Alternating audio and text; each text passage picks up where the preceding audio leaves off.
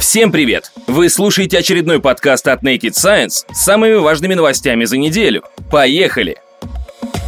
В Британии живет девочка с болезнью Бенджамина Баттона – Знаменитый фильм «Загадочная история Бенджамина Баттона» рассказывает о человеке, имеющем в младенчестве внешности и состояние здоровья 85-летнего. Однако по мере взросления он начинает молодеть, что позволяет главному герою жить яркой и насыщенной жизнью. История двухлетней Айлы Килпатрик Скриттон менее таинственна и романтична. Медики считают, что речь идет о разновидности мандибулоакральной дисплазии. Очень редком генетическом заболевании, при котором имеют место задержки в росте, аномалии в развитии скелета, облысения сотрясения, а также ряд других специфических проявлений. Некоторые из них связаны с работой сердечно-сосудистой и дыхательной систем, что в числе прочих факторов поставило жизнь ребенка под угрозу. «Мы едва ее не потеряли», отмечает мать девочки Стейси Килпатрик. Ее инкубировали в течение первых пяти дней жизни, а затем ввели в искусственную кому. Нам даже нельзя было брать ее на руки. Во время беременности показатели Стейси были в норме. Проблемы со здоровьем дали о себе знать уже после появления девочки на свет.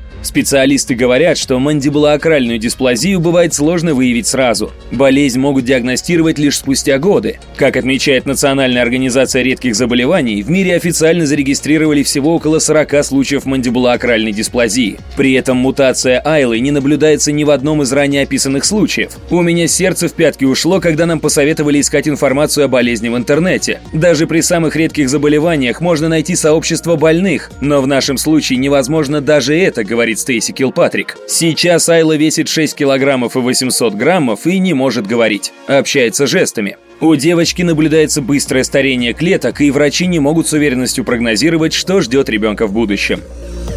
Чат-боты научились деанонимизировать пользователей Telegram.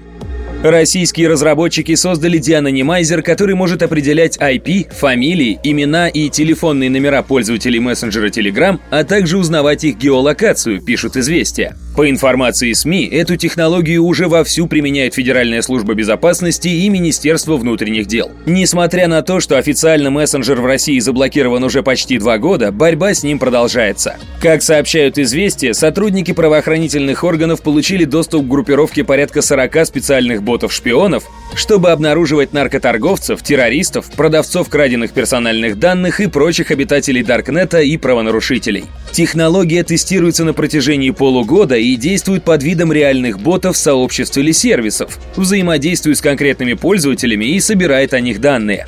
По совокупности обнаруженных нами цифровых следов пользователя можно с большей долей вероятности определить конкретное мобильное устройство, с которого тот пользуется мессенджером, говорит генеральный директор разработчика Дианонимайзера компании «Интернет-розыск» Игорь Бедеров. Более того, в дальнейшем это даст возможность создать виртуальный слепок гаджета, имея который можно будет делать запросы в различные интернет-сервисы, например, на Озон, Авито или Автору, о действиях его владельца, а также получить контакты, оставленные им при регистрации. По словам Бедерова, такая возможность появится после внесения соответствующих поправок в закон, который обяжет владельцев вышеуказанных компаний предоставлять данные о клиентах по требованию органов или ведомств. Разработка позволяет эффективно устанавливать связь между аккаунтами в Telegram и конкретными лицами, а также средствами общения, которые они используют. Причем в ряде случаев необходимую информацию, имя, фамилию, телефон, почтовые ящики и так далее, удается получить сразу же после отправки запроса. Это говорит о том, что боты уже наработали достаточно большую информационную базу по пользователям мессенджера, сообщил источник известий, близкий к спецслужбам. В пример успешной работы технологии приводится дело об убийстве подполковника полиции в 2018 году в Подмосковье. Уже через неделю после этого события мы смогли найти аккаунт в Телеграм, с которого в адрес потерпевшей поступали угрозы, рассказал Бедеров. Затем с помощью работы бота с этим аккаунтом был установлен номер телефона, который привел следователей в Петербург, где впоследствии были найдены преступники. Как утверждают авторы разработки, деанонимайзер находится в свободном доступе, не нарушает никаких законов и не вмешивается в работу самого мессенджера. Любой человек уже сейчас может воспользоваться версией бота-шпиона совершенно бесплатно. Правда, его возможности будут ограничены. Узнать номер телефона конкретного пользователя, имя и фамилию, которые вводились при регистрации, можно, а вот местоположение и информацию об устройстве нет. Телеграм – детище Павла Дурова, который подарил российским пользователям соцсеть ВКонтакте ВКонтакте и во многом изменил Рунет. Мессенджер запустили в 2013 году, а начиная с 2017 власти развернули масштабную кампанию по его блокировке и искоренению. Проблемы связаны с тем, что глава Роскомнадзора Александр Жаров неоднократно выставлял требования Дурову предоставить то данные о компании, то ключи для дешифрования сообщений пользователей. В апреле 2018 года работу мессенджера на территории России начали блокировать. Ссылки на него убрали из поисковиков, от Apple требовали удалить приложение Telegram из App Store и не пропускать его обновления, а жители столицы устроили митинг против блокировки. Невзирая на запрет, Telegram продолжает успешно существовать и расширять свою аудиторию, в том числе среди политиков, чиновников и просто известных личностей. Популярность мессенджера растет и за рубежом. Так, в начале декабря новостное агентство Bloomberg объявило объявила о закрытии своего канала в WhatsApp и переходе в Telegram. Если вы тоже предпочитаете получать новости через Telegram, то напоминаем, что свой канал в этом мессенджере есть и у Naked Science. Обновленная модель показывает, что северный магнитный полюс быстро движется в сторону Сибири. Северный магнитный полюс – точка на поверхности Земли, обозначающая магнитный север, направление на север, которое указывает компас. В результате глубинных геологических процессов поток расплавленного железа создает магнитное поле с полюсами вблизи географических северного и южного полюсов. Однако, в отличие от географических, магнитные полюса могут двигаться. И в последние годы Северный двигался быстрее, что обусловило необходимость досрочного обновления Всемирной магнитной модели, или WMM. WMM совместно поддерживается учеными из Национального управления океанических и атмосферных исследований США и Британской геологической службы. Она подробно показывает состояние магнитного поля Земли в конкретное время, а данные для модели поступают со спутников и от 160 наземных обсерваторий. Модель играет важную роль в навигационных системах всего мира.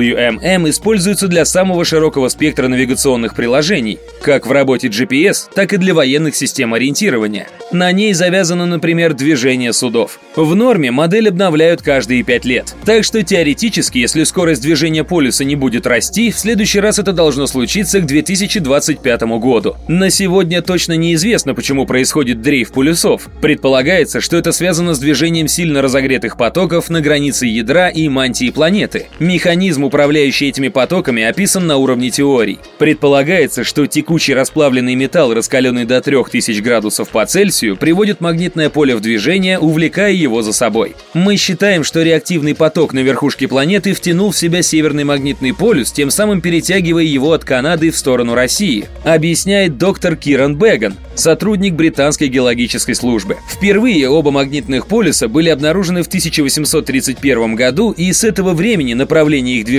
и скорость отслеживались учеными. С момента своего открытия северный магнитный полюс прошел около 2250 километров. В 90-е годы 20 века он заметно разогнался. Если до того полюс за год смещался примерно на 15 километров, то к началу 2000-х начал добавлять к скорости чуть ли не по 10 километров в некоторые годы. Рекорд скорости, около 55 км за год, сменился небольшим спадом. Сейчас полюс снова на подъеме, но исследователи полагают, что в ближайшие годы скорость немного уменьшится. Неизвестно также, почему практически не меняется скорость движения южного магнитного полюса. С момента открытия он всего один раз прибавил к обычному годовому пути буквально десяток километров.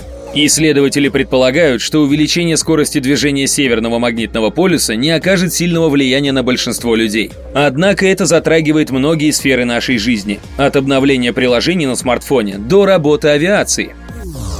Вирус гриппа и возбудитель ОРВИ оказались конкурентами.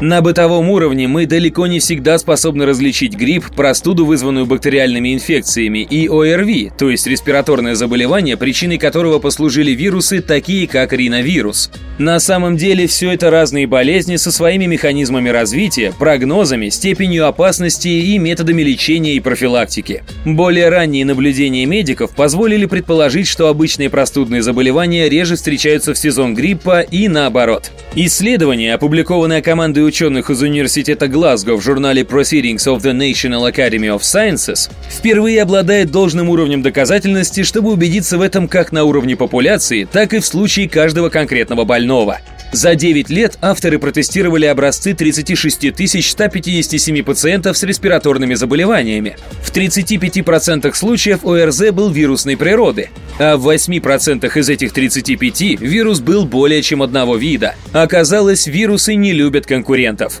Самым негостеприимным оказался вирус гриппа типа А – У зараженных им испытуемых шанс встретить еще и риновирус был на 70% ниже, чем у зараженных любым другим вирусом. Более того, компьютерное моделирование данных показало, что взаимное подавление активности между вирусами гриппа и риновирусами, по-видимому, происходит как у отдельных людей, так и на уровне популяции. Риновирус – виновник более легких относительно гриппа простудных заболеваний, часто случающихся в холодное время года. Ученые сравнивают взаимодействие этих групп вируса с борьбой хищников за ресурсы. Точно так же, как львы и пятнистые гиены конкурируют за пищевые ресурсы в Масаи Мара, респираторные вирусы, как мы предполагаем, могут конкурировать за ресурсы в дыхательных путях. Мы исследуем различные вероятности того, почему это происходит, такие как конкуренция этих вирусов за возможность заразить клетки организма или сложность проникновения в организм для нового вируса из-за иммунного ответа на уже заразивший этого же человека неродственный вирус, объясняет доктор Симоник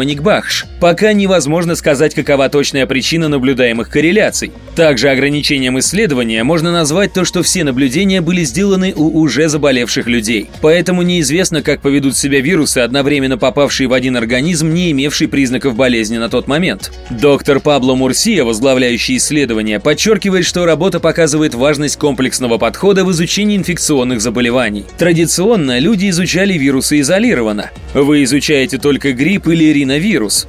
Но здесь мы показали, что необходимо также исследовать эти вирусы вместе, как экосистему. Не было откровением, что разные штаммы одного вируса могут конкурировать или генерировать перекрывающийся иммунный ответ в организме. Важно, что взаимодействие происходит между совершенно разными типами возбудителей. В дальнейшем ученые надеются выяснить, как именно взаимодействуют респираторные вирусы. Понимание этих механизмов и того, как определенные вирусные инфекции могут способствовать развитию или угнетению друг друга, поможет лучше бороться с болезнями. Кроме того, эти знания, возможно, позволят лучше понимать, почему разные вирусы циркулируют в разные времена года или почему они по-разному влияют на возрастные группы и систему организма.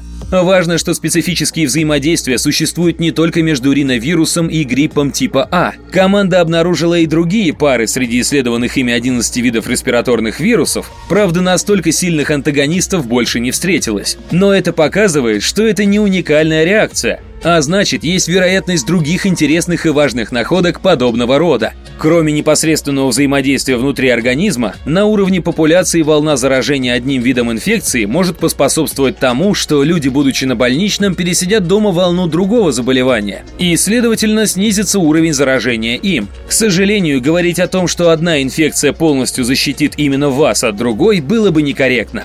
Авторы обращают внимание читателей на то, что их данные – это средние риски, посчитанные для очень большой выборки. Так что отдельный незадачливый человек вполне имеет шанс получить и то, и другое.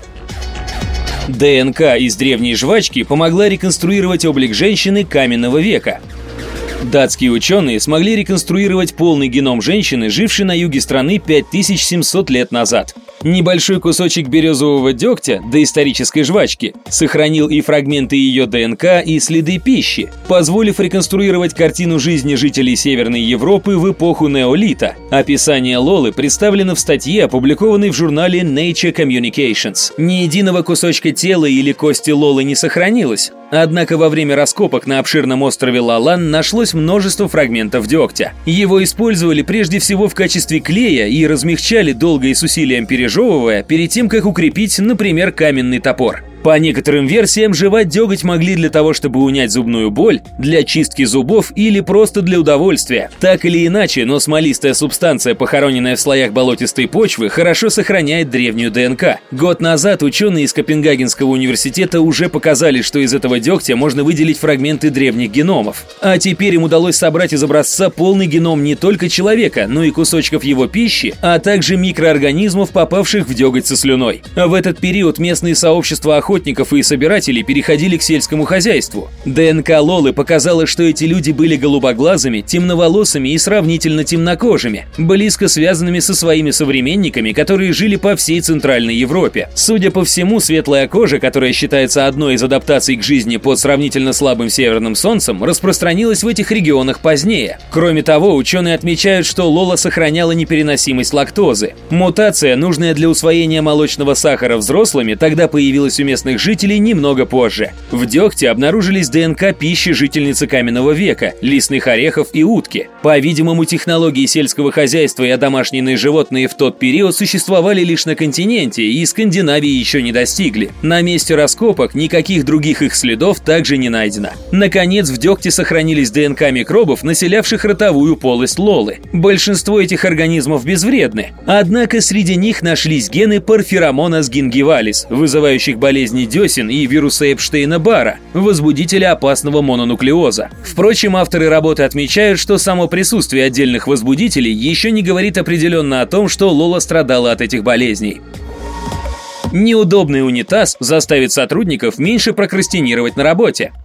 Белые воротнички часто ходят в уборную не только для отправления физиологических функций, но и для туалетной прокрастинации. Сидя на унитазе, они думают о жизни, переписываются в соцсетях или же просто дремлют. Однако новая разработка британца Махабара Гилла может положить этому конец. Возглавляемая Гиллом компания Standard Toilet представила концепт унитаза, сиденье которого имеет 13-градусный наклон. На таком унитазе изрядная часть нагрузки переносится на согнутые ноги, что вызывает заметный заметный физический дискомфорт уже через несколько минут. По словам Гилла, 13 градусов в целом не так уж неудобно, но встать вы захотите довольно быстро. Создатель наклонного унитаза утверждает, что его творение помогает улучшить осанку и держать в тонусе мышцы таза. Но главная цель разработки – снизить убытки, которые туалетная прокрастинация приносит работодателям. Продолжительные перерывы работников только в Великобритании обходятся индустрии в 4 миллиарда фунтов ежегодно. Опрос, проведенный летом этого года IT-компанией Protecting показал, что жители некоторых британских городов действительно тратят заметную часть рабочего времени на посещение уборной. Например, лондонцы проводят в офисном туалете в среднем 28,5 минут в день.